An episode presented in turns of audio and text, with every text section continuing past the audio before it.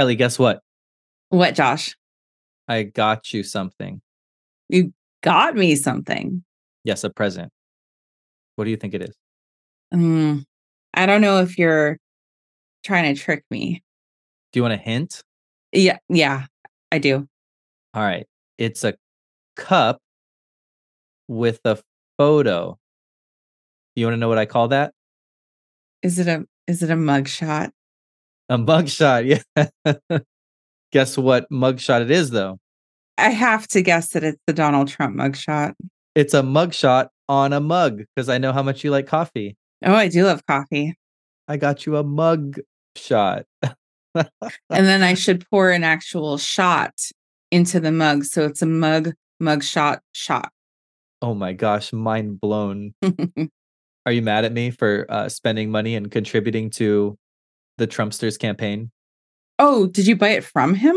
Is there another place to buy it from? You can buy that type of shit on Etsy or whatever. You don't have to give money to the Trump campaign. Mm, but then it's not authentic.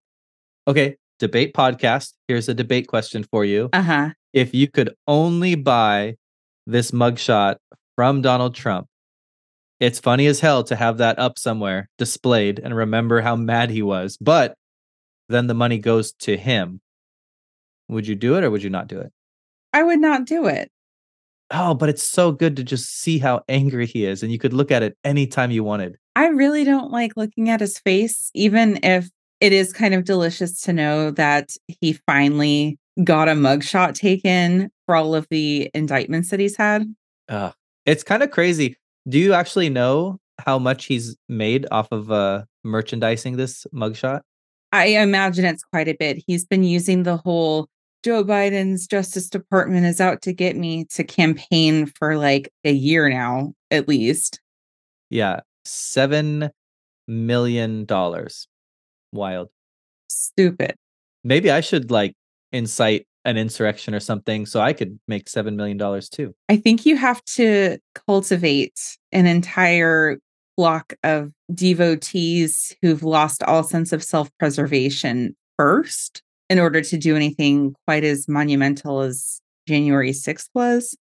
Wait, how many listeners do we have here again? It's not insurrection numbers yet. Damn it. Step up your game. Share, rate, subscribe, tell your friends. Indubitably.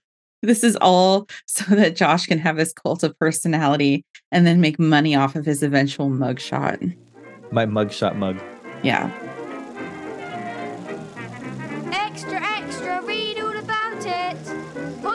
Tackles controversies that define your world. Listen to Indubitably now. Extra, extra, read all about it.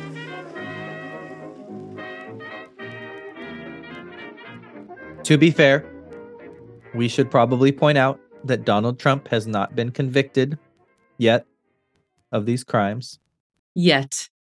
He's got so many charges going up against him. He's probably going to get some convictions, even if he doesn't end up serving any actual jail time. Just the law of large numbers. The odds are not in his favor. If every charge stuck and he got the maximum penalty, he's facing like 600 years in prison. Yeah, I I can't see him serving jail time, but it does pose kind of an interesting question. He's got 7 million dollars from the sale of just this one mugshot. If he were convicted, should he have to give that money back? Probably not, just because of the unique relationship that he and his supporters have, where getting convicted is just proof of a larger conspiracy, not a not a failing of him on like an ethical or legal level. This is a very unique group of people who will give him money no matter what, right? Yeah. I also think it's interesting in this case because the money technically, uh, although I'm sure he'll find a way to siphon some of it off, but technically is not going to Donald Trump. It's going to his campaign. So it's a fundraiser, not necessarily like a sale. Sure. But I mean, we all know that his campaign is probably finding lots of ways to keep him happy with like premium private jet flights and all the Big Macs he can eat and Expenses. costs. Yeah. Necessary business business purchases. All right. Well, D- Donald Trump might be a unique case for multiple reasons, but you know, There is actually precedent that suggests that criminals, convicted criminals, should not be allowed to profit off of their crimes. And these are referred to as son of Sam laws. So I'm assuming that they earned that moniker specifically because of the criminal known as son of Sam, right? Yeah, he was the first. This was David Berkowitz, who lovingly referred to himself as son of Sam. Ooh, pop quiz. Do you know who Sam is?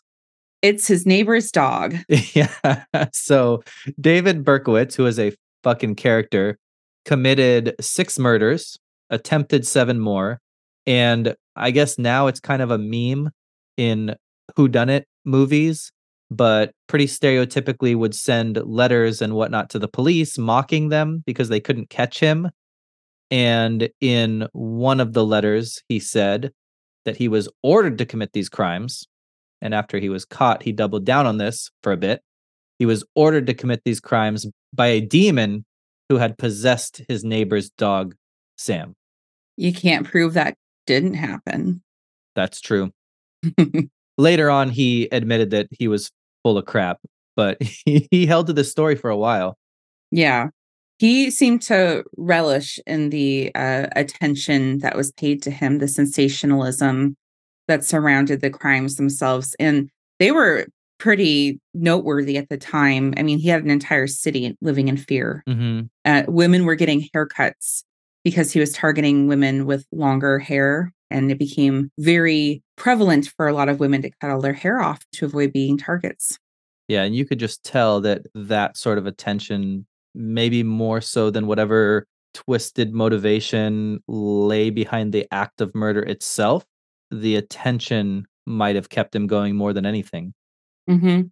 So you've got this wild guy, pretty crazy story. Media is already all over him. And so you can only imagine that after he was convicted, publishers were offering Berkowitz deals, book deals, the rights to his story. And so because of that, the New York State Legislature passed the first Son of Sam law to try and prevent him from making money off of all of the horrible stuff he did and all of the fear that he had mongered. Does making money seem to have been a motivation for him, or was he more in it for having notoriety? I'm sure as it was happening, it was the notoriety. But then after the fact, when he was caught, nobody's going to say no to a million dollar book deal that is going to further spread the story. You can buy a lot of ramen in the uh, prison commissary with a million dollar book deal. that is that is true. Any flavor you want. The problem is though that this son of Sam law, not for Berkowitz, but eventually the son of Sam law and subsequent laws that other states passed mirroring it were struck down by the Supreme Court, who said that they violated the First Amendment rights of freedom of expression. He's still able to publish a book. He's just not able to profit off of it if the Son of Sam law is held up. Is he really being restricted in speech if he can't make money off of it? Yeah, I'm not sure. I suppose that if you put something out there and people want to consume it and they want are willing to pay to consume it, somewhere in there the the money is tied up in the concept of free speech, at least again according to the Supreme Court. I'm not saying I necessarily agree with it, but that's what they said.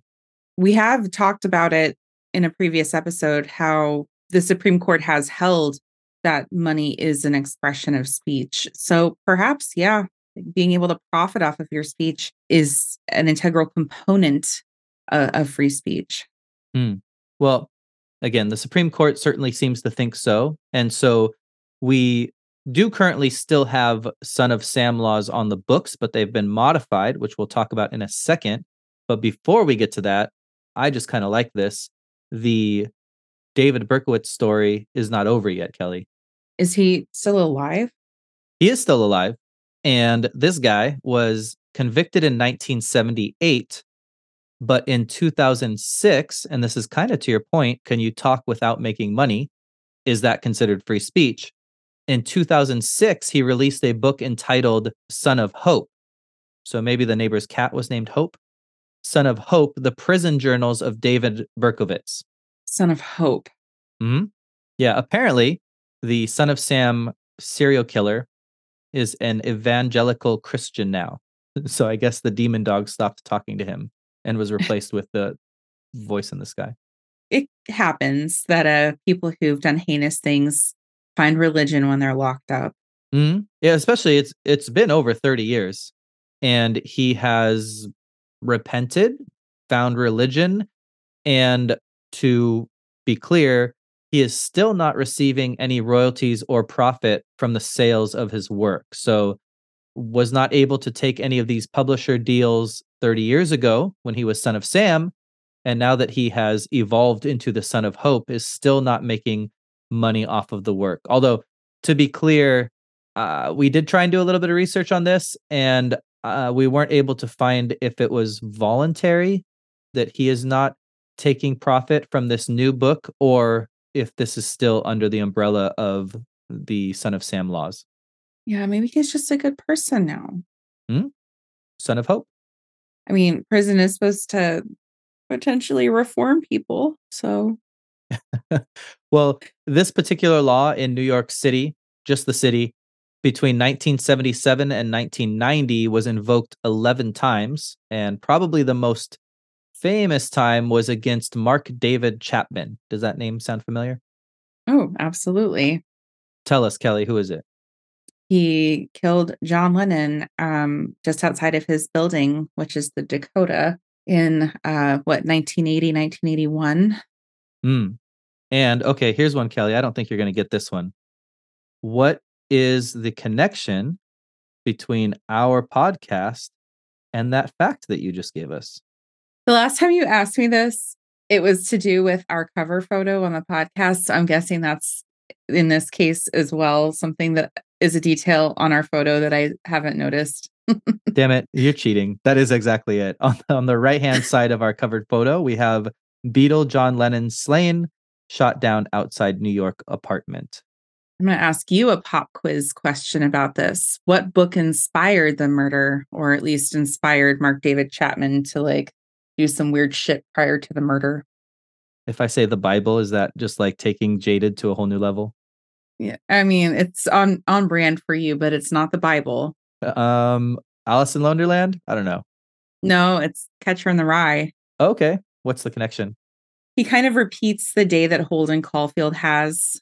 He even seeks the services of a sex worker, and I believe was wearing the the sex worker was wearing the same dress as the one that was in the book, and he felt it was like prophetic and like further justified the uh, antisocial actions that he was taking that led to the death of John Lennon. Hmm. Well, that sounds like it would make an interesting book. Wouldn't it? Too bad he can't profit off of it. No, I think he's put out some music too. But on that note, this law keeps getting invoked. But you said that the law was struck down. What's the situation right now? So yeah, the original law was struck down, and that law was, I suppose, on a criminal level, just prohibited people from making money off of their works that were tied to the crimes that they'd committed. So in 2001, in response to the Supreme Court, because people were still pretty set on the idea that it's messed up to be able to make money off of the crimes you've committed, which seems reasonable.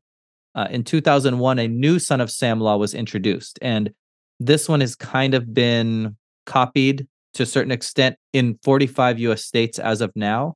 So the new Son of Sam laws take this form. When a person convicted of a crime receives $10,000 or more from any source for publishing, creating art, scripts, movies, etc. for that crime, the victims have to be notified and they then have an extended amount of time to sue the criminal in question. So these are also referred to, besides Son of Sam, as notoriety for profit laws. So if you want to commit a crime and still be able to make money off of it, do your research and see which five states do not currently have a law like that. yeah, but we're not going to provide you that information. No, we're not encouraging that kind of behavior. We're just saying, like, you know, think about it. um, and then recently, the law was invoked in the German heiress fraud scheme case of Anna Delvey, saying that she shouldn't be paid by Netflix for their television series that was based on her life called Inventing Anna. Have you seen that one? I have not, but she is taking this entire post conviction, I don't know, circus and doing whatever she can to continually get attention. And I'm assuming money off of it. She like shows off her ankle bracelet. She has turned her home in New York, where she's essentially under house arrest, into something of a modern salon. And she's got all these like famous people showing up and she has like art shows there. It's fucking wild. She's learned nothing. mm. It also seems like it must be hard given the the new form that these son of Sam laws take where you notify victims and allow them to sue. In a case like that where she's just committed fraud against, you know, everybody, how exactly that would play out. So it may be hard to determine exactly who is a victim in that case, but that would be a matter essentially of the courts to decide who has standing, especially if it's a civil issue instead of a criminal one. So probably it gets determined on a case by case basis in that event. Yeah, it seems that shifting these laws away from criminal procedures over to civil is how the courts or the governments are circumventing the First Amendment issue. You can publish whatever you want, you can get paid whatever you can, but then people can sue you to try and take all of it. Fair enough. yeah, and this sounds a lot like the OJ trial, right? Where criminal law failed, so the victims turned to civil courts. Right. OJ was determined to be not guilty criminally, but then uh, there's a lower threshold to prove who is responsible for an outcome in civil court than there is in criminal court. He was found to be liable in civil court for the deaths of his alleged victims. Are we still using the term alleged? Yeah, I mean, whatever. He did it. and I, I mean, yeah. Ironically, this is another instance where a criminal question mark tried to cash in on their tellings of the crimes that they may or may not have committed. OJ wrote a book titled If I Did It, explaining how he would have. You know, it's just a thought exercise. He's not actually a criminal because he was not convicted in criminal court. Yeah. and this is an interesting one, actually. So, the way that this played out was Ron Goldman, the, the father of OJ's ex wife's new boyfriend, started a petition called the Don't Pay OJ movement, which convinced OJ's publishers to pull the book from the shelf. So OJ tries to publish a book, and then that book gets pulled. And then Ron Goldman's father sues OJ and by the courts is given the rights to the book. And in a fit of passive aggressiveness that I'm sure you can appreciate, Kelly, he changed the title If I Did It to If I Did It Confessions of a Killer. I'm looking up right now to see if Fred Goldman is a Scorpio. No, he's a Sagittarius, which is almost as bad. and then while you're looking stuff up, if you look at the new cover of the book, the word if in If I Did It is real, real small and hidden in the eye of I. And so at first glance, it very much looks like I did it Confessions of a Killer. We stand a petty king.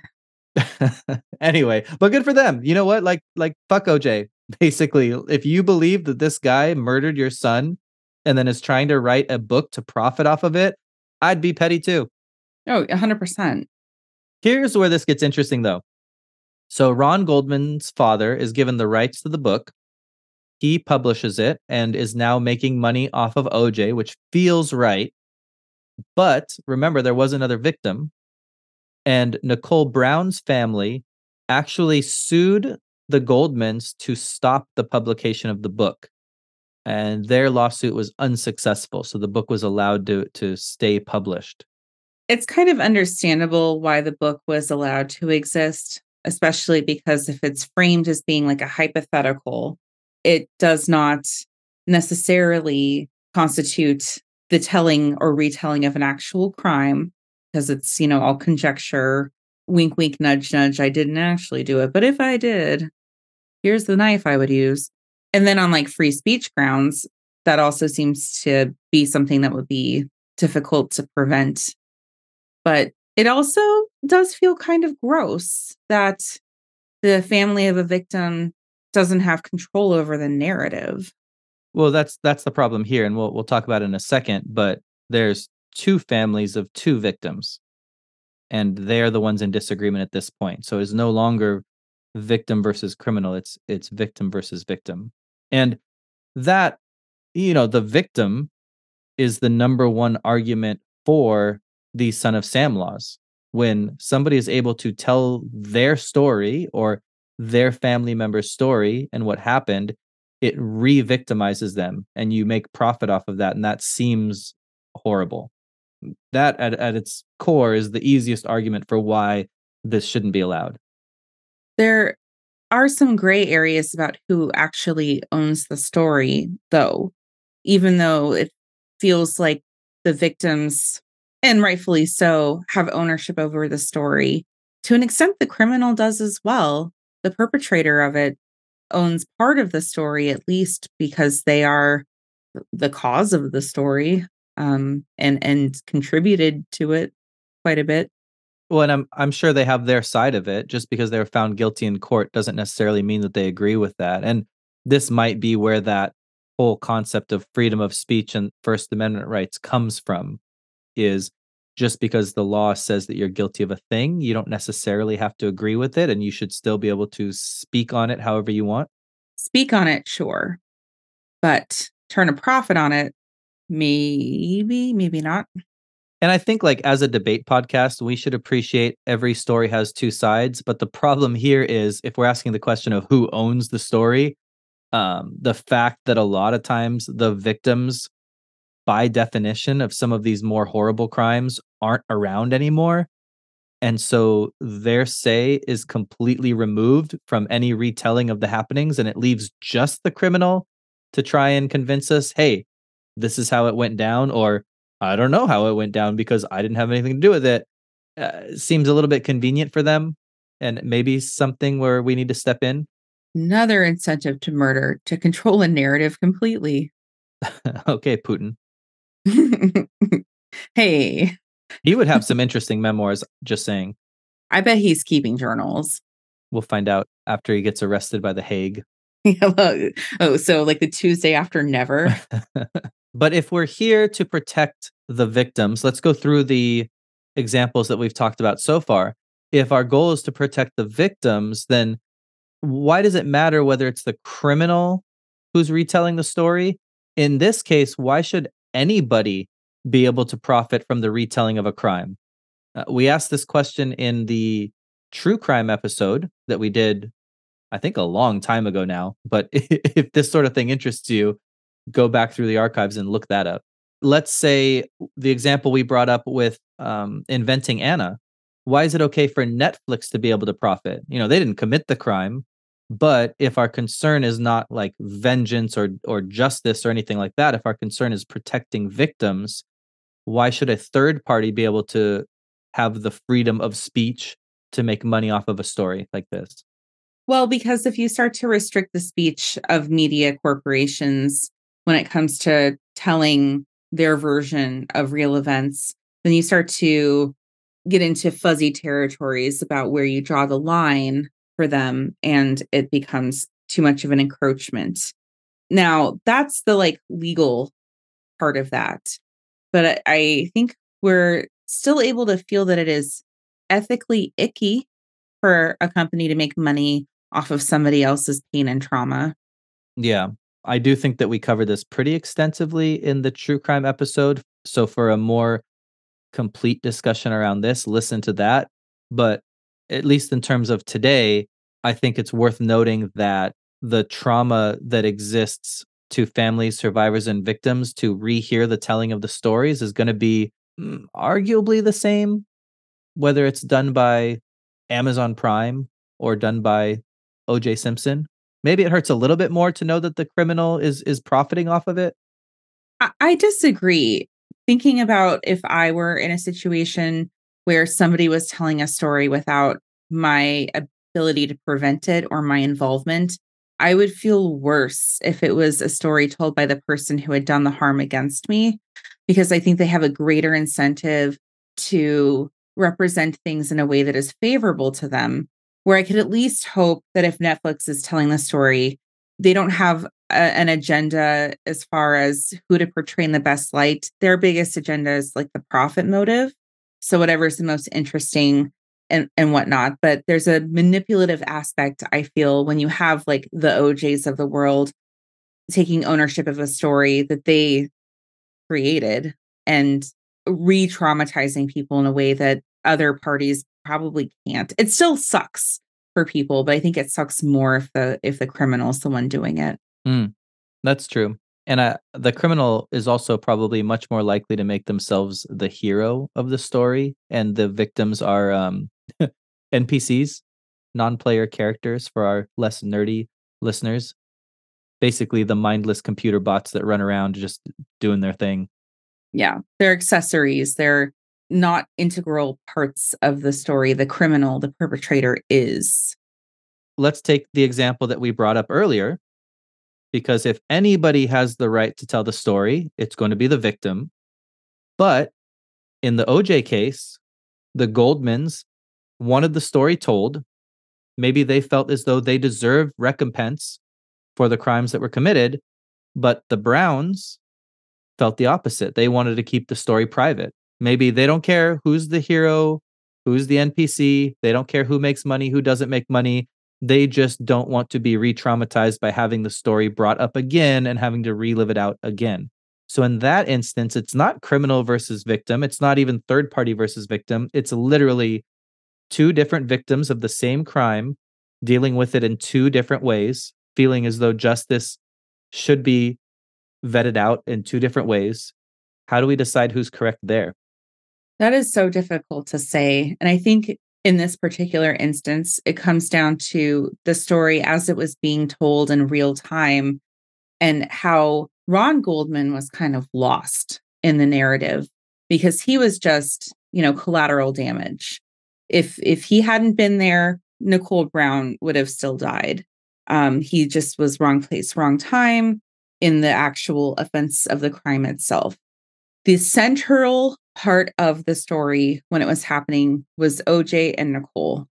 And Ron's story, who he was as a person, did not get really any attention.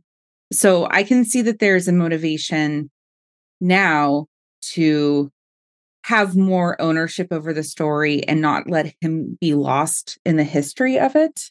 And for Nicole Brown's family, they were exposed to the entire world through this process in a way that was probably enough for a lifetime.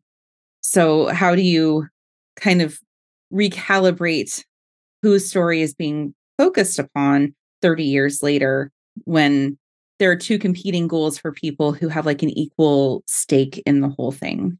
I can't, I don't know.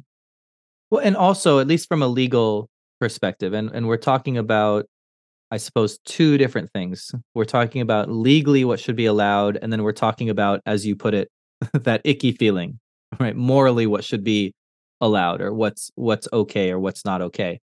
And if at least legally the reason why a son of Sam law would be struck down is that a government should allow for freedom of speech and a government should allow as a default for people to make money however they can and only encroach on that on very extreme instances if a killer is trying to make money okay maybe the crime invalidates their right to do that or maybe they're just so malicious with the telling of the story that that loses them their first amendment right to freedom of speech but in this case, if you are also a victim and you're not telling the story maliciously, uh, whether another victim likes it or doesn't like it, you have the right to tell the story and you have the right to make money off of it. Putting myself into this situation, if I were Nicole Brown's family and the book was going to be published, as much as I didn't want it to be, I feel like the only actual recourse I would have at this point would probably be to maybe put out a biography of Nicole Brown and talk about who she was when she was alive, absent the entire murder itself, and try to retain some ownership of the story and refocus onto the positive aspects of her life. If the book's coming out, have you heard of the Streisand effect? Mm-mm. So the story behind the Streisand effect is that Barbra Streisand had some pictures of her home published online somewhere and she wanted them taken down. And because she made such a big fuss about it, everyone's like, let's go look at the pictures of Barbra Streisand's house.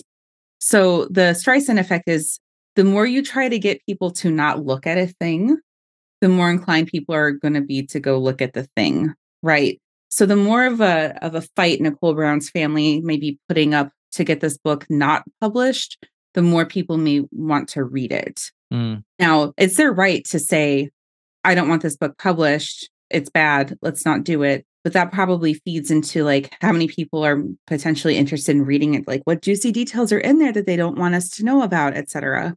You know what I really hope that people don't see? What's that?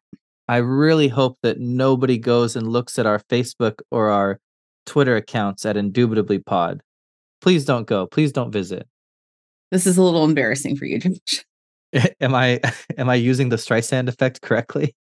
I think in order to effectively wield the Streisand effect to get you attention deliberately, you have to probably have fame in the neighborhood of Barbra Streisand to begin with. Oh my God. Back to this whole you can't incite a resurrection because you don't have a big enough following. You're not Barbra Streisand. Okay, Kelly, I get it.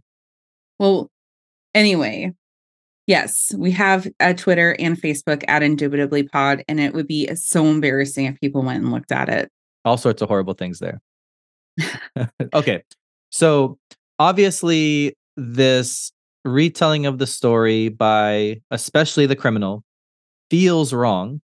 But since we're starting to talk about freedom of speech and when we have it as a right, a fundamental right, and when the government is allowed to take it away, let's look at this issue a bit more specifically because this was the reason that the original implementation of the Son of Sam laws was struck down. Basically, freedom of speech, we can say whatever we want, and we don't have an obligation to give a shit about how other people feel. We can say all sorts of messed up things. For example, as we started the episode, Trump can lie about election fraud. Hate speech is protected speech. I can say awful things about any person or, or group of people that I want. So the question is what makes this uniquely awful to where it could be legislated against? If there is demonstrable harm from speech, that's when it ceases to be protected, correct? Speech that incites a, violent uh, attack or chaos, speech that leads to the death of people is not protected. Right, but I I don't at least I can't think of any case in which the harm would be hurt feelings or or the harm would be emotional trauma. Well, emotional trauma can be pretty damaging and and have a physical effect to it as well. I think the way that the societal regard for emotional trauma and eventually the legal regard for emotional trauma is changing may ultimately lead to more decisions where that's enough of a, a damage to consider it something cr- criminal. We're not there yet, I don't think, but emotions are generally downplayed in importance compared to things like physical trauma, like injury and death. But we're starting to understand that that might be a bigger problem than previously understood. So if if speech gets to that point where there is actual damage caused by it and if we can prove it legally then i'd say that that is the bright line by which it can be regulated and people can no longer publish or make money off of publishing stories like this. Sticks and stones kelly. Some of you believe that emotions are damaging. You know we are children of the 80s and we were raised in a society that was like so not in tune with emotional intelligence that parents had to be reminded that they had children every day. Like it's 10 o'clock do you know where your kids are? Well some of us still think that being offended is a choice. I, I think future generations have a little bit more emotional intelligence than perhaps you and i do just saying. They're just getting babied. Okay. So you're saying that this might be you know kind of on the forefront of establishing a precedence that we might expand the definition of direct harm and where the state can can step in and regulate based on that. Possibly. I'd like to see a, a society that regards emotional harm as being a more serious offense than it is currently. Hmm. that's a whole nother debate that might be interesting. Hmm. i think another thing that makes this uniquely awful is that it's it's attached to a crime. Going back to hate speech hate speech by itself is not a crime but hate speech can be a modifier for the punishment that's vetted out for a crime. A regular, quote unquote, crime can be elevated to a hate crime. And the way you would determine that oftentimes is with what kind of speech surrounds that person and their engagement with the world. So maybe there is a precedent there where speech can at least upgrade the punishment or the severity of a crime. Right. But we're still looking at that in the instance of a crime where something tangible happens. That recently happened in Portland. There's a man who's on trial right now for stabbing two teenagers of color on public transit after shouting racial epithets at them. So he is up on hate crime charges for it. If he had just stabbed them without saying anything, it would be a different degree of punishment. That speech is like a multiplier. So there, words attached to a crime, now all of a sudden those words are not protected anymore. And then here, again, by definition, if we're talking about criminals trying to cash in on the crimes that they've committed, maybe it justifies an increased punishment. And in this case, that increased punishment would be the removal of the right to profit off of your words. Very possibly. I think it is worth noting that the way that America views free speech is also vastly different than a lot of other countries do as well. And that's not to say that one country's version of it is mm, substantially better than another country's, but America tends to view pretty much everything as protected speech except for a few things in pretty narrow parameters. But if you look at other countries like Germany, for instance, where they cannot, you cannot publish pro Nazi propaganda at all even if it does not harm anybody currently it could re-traumatize people. And you know holocaust denial is illegal and like nazi marches are illegal even though they do not physically harm people in a lot of cases. The definition of what harm constitutes in germany as it relates to that kind of speech is broader than it would be in the united states. And perhaps publishing stories like if i did it wouldn't be legal in a country like Germany, and it's perfectly legal here. Another aspect to consider if we're saying that removal of your right to profit off of retelling of events is tied to your crime and therefore your sentence, what about when your sentence is over? Once you've been released from prison and then presumably you've been absolved of your crime, should you be allowed to tell the story then? And if not, does that violate another right to reasonable punishment? First, we have to determine if we think serving a prison sentence actually absolves you of your crime. I think the common understanding is yeah, absolutely, except for when you look at all of the ways in which people are permanently punished for committing crimes. Like in a lot of states, you have to indicate if you have a felony conviction on job applications. In a lot of states, you cannot vote if you're a felon, even though you quote unquote paid your debt to society. Hmm. I guess there's at least a reasonable argument where this would fall under that same realm of possibility. If we agree that it is okay to punish felons permanently in some regard, then that might also include their ability to profit from telling the stories about the crimes that they committed. Or, and this is another debate entirely, probably, if you've gotten out of jail, you're no longer in the justice system. Should you have a clean slate entirely? And would that mean also that you can publish and make money off of the story? At the same time, though, these, especially the famous criminals, and that's really what we're talking about, because if they're not famous, if there's no interest to the story, eh, it's going to be hard for them to make money off of it. So for these really famous crimes and perpetrators, the negative aspects of notoriety are going to affect them for life.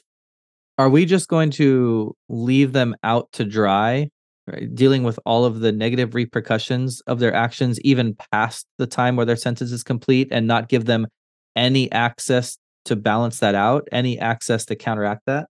They should have thought about that before they committed a crime. They should have thought about the crime, the outcome, and they should think about which state they're doing it in and whether or not they can profit off of it later.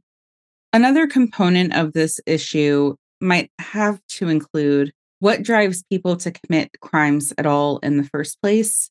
And there are a lot of varying factors that come into play when somebody violates the law. But some of the more dramatic cases that we've seen emerge publicly have spawned kind of a phenomenon where people are doing horrible things in part to get attention for doing the horrible things. You know, there are crimes of passion, there are stated goals, you know, financial or revenge or what have you. But more and more, with the amount of publicity that comes around sensational crime, you know, the true crime phenomenon for starters, uh, fame seeking is a pretty big motivator for some of the more horrific things like school shootings that we've seen. And what feeds into the fame seeking can be the potential for continued notoriety and eventual profit off of selling those stories. Yeah, I could see two different scenarios where that would be true. I don't think anybody necessarily is sitting in the room and thinking, okay, I just quit my job today. My rent's going to be due. How am I going to make money to pay rent? But I could see one copycat criminals who have seen somebody else achieve fame through various means and they think perhaps that they could tap into that same thing or a lot of these criminals you know son of sam for example who we're talking about were serial killers right? Repetitive criminals and maybe they didn't think about any of this beforehand but after they committed one or two crimes after they killed one or two people and they started to get the attention then it becomes a motivating factor to continue these actions. And it's important to note that for people who feed into the the behavior in part to get attention or continued attention from it is that there are many factors that make that a an attractive choice but not necessarily a rational choice a lot of the people who do this tend to be social outcasts are people who are not doing extremely well financially or people who have psychological issues that are not being addressed appropriately. And when those factors come into play, it changes the risk calculus and it changes the, the motivation in a way that you know people who are probably doing a little bit better and have better social support systems would not consider that a viable option but it becomes an attractive option if you think you've got nothing left to lose Mm-hmm. So it seems for the for the most part, even me, who's typically libertarian to a certain degree, people should do whatever they want, be allowed to do whatever they want. The government can leave me alone, get off my lawn. Even for me, this is probably messed up. People being able to tell stories about how they victimized others and make money off of it. And certainly, we don't want to be providing people an incentive to motivate them to commit a crime or continue to commit crimes. But here's another challenge for laws like this. How far do we take this? What what if a person wants to write about something unrelated to the crime? What if like Ted Kaczynski, the Unabomber, he wanted to write but not about his crimes. What if he wanted to write, I don't know, a memoir about butterflies? And it would be really hard to separate out why are people buying this new publication? Is it because they're really interested in the migration paths of the monarch butterfly or because they want this thing that was published by the Unabomber? Should he not be allowed to profit off of his book O Butterflies? Well, then you have to determine how good is the book of butterflies absent the shock value of having that particular author's name on the cover. I suppose you'd have to take the book and have it market tested with his name off of it and, and see if it actually stands on its own merits. And who's got the time for that? okay, so do we ban him from writing on anything? Not from writing, of course, but the ability to profit, ugh, that's that's a difficult one. You know, there are oftentimes other skills that people possess and they just happen to be criminals as well. They they can be writers or artists or musicians in their own right. It gets really fuzzy. I don't like fuzzy things except for cats. uh, another area where it gets fuzzy is do you know the term murderabilia? Oh, yes. You'll recall I did spend a good deal of time getting into true crime a few years ago. okay, maybe you should explain what murderabilia is then.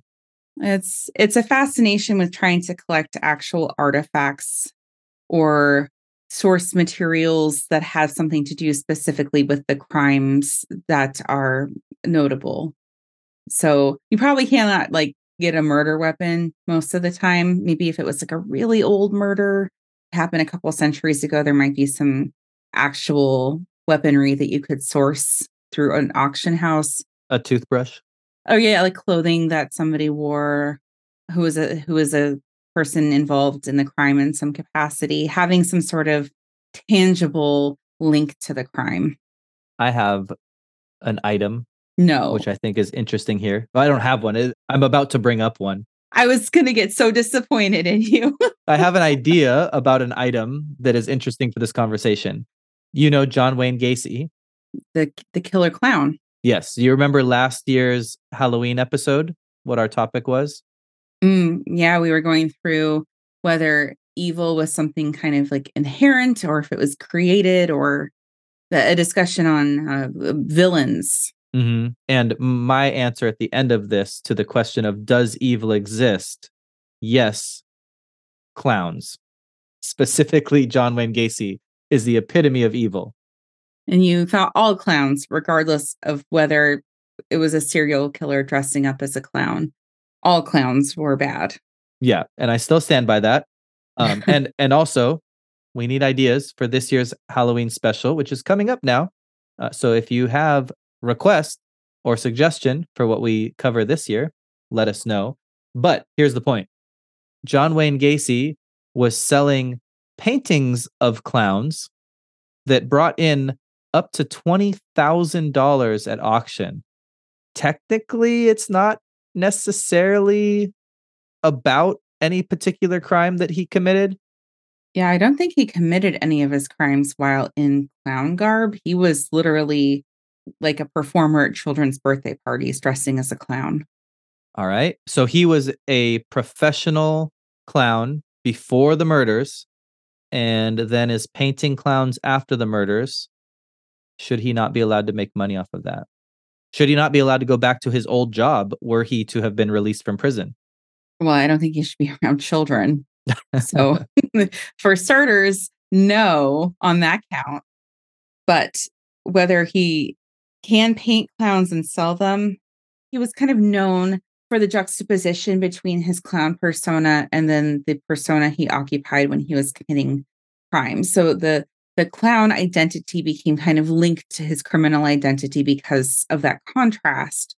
So it feels gross, ethically icky.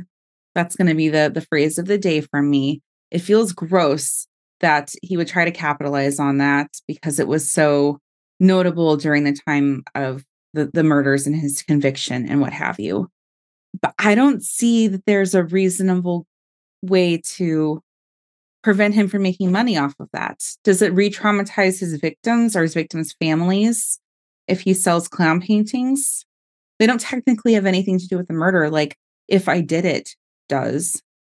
Right. And I guess here's the thing on a debate show, we like to have an answer. We like things to be black or white, but so oftentimes they're not. And so maybe the new iteration of the Son of Sam laws makes a lot of sense. Where, as opposed to just point blank banning people from publishing or profiting what is allowed is victims to bring a suit to a judge who is able to make decisions on a case by case basis. Maybe a book about butterflies is allowed, maybe a painting of a clown when the only reason that painting is selling is because you are known as the insane clown killer uh, should not be allowed. As much as we would like things to be clean cut, maybe having this judicial discretion is a pretty good way of arbitrating this and still upholding some of the First Amendment rights that the Supreme Court was worried about with the initial implementation of the Son of Sam laws? What I think would be a more impactful way for us to practically affect how criminals behave after the fact with publishing or selling art or what have you is that we just take out the market for it altogether. We don't have to involve the legal system. We don't have to have judges make determinations on a case by case basis. We don't have to have Son of Sam laws in any iteration if there is no audience for the type of things that are being produced by criminals where they're trying to make a profit. There's no profit motive. What are they going to do?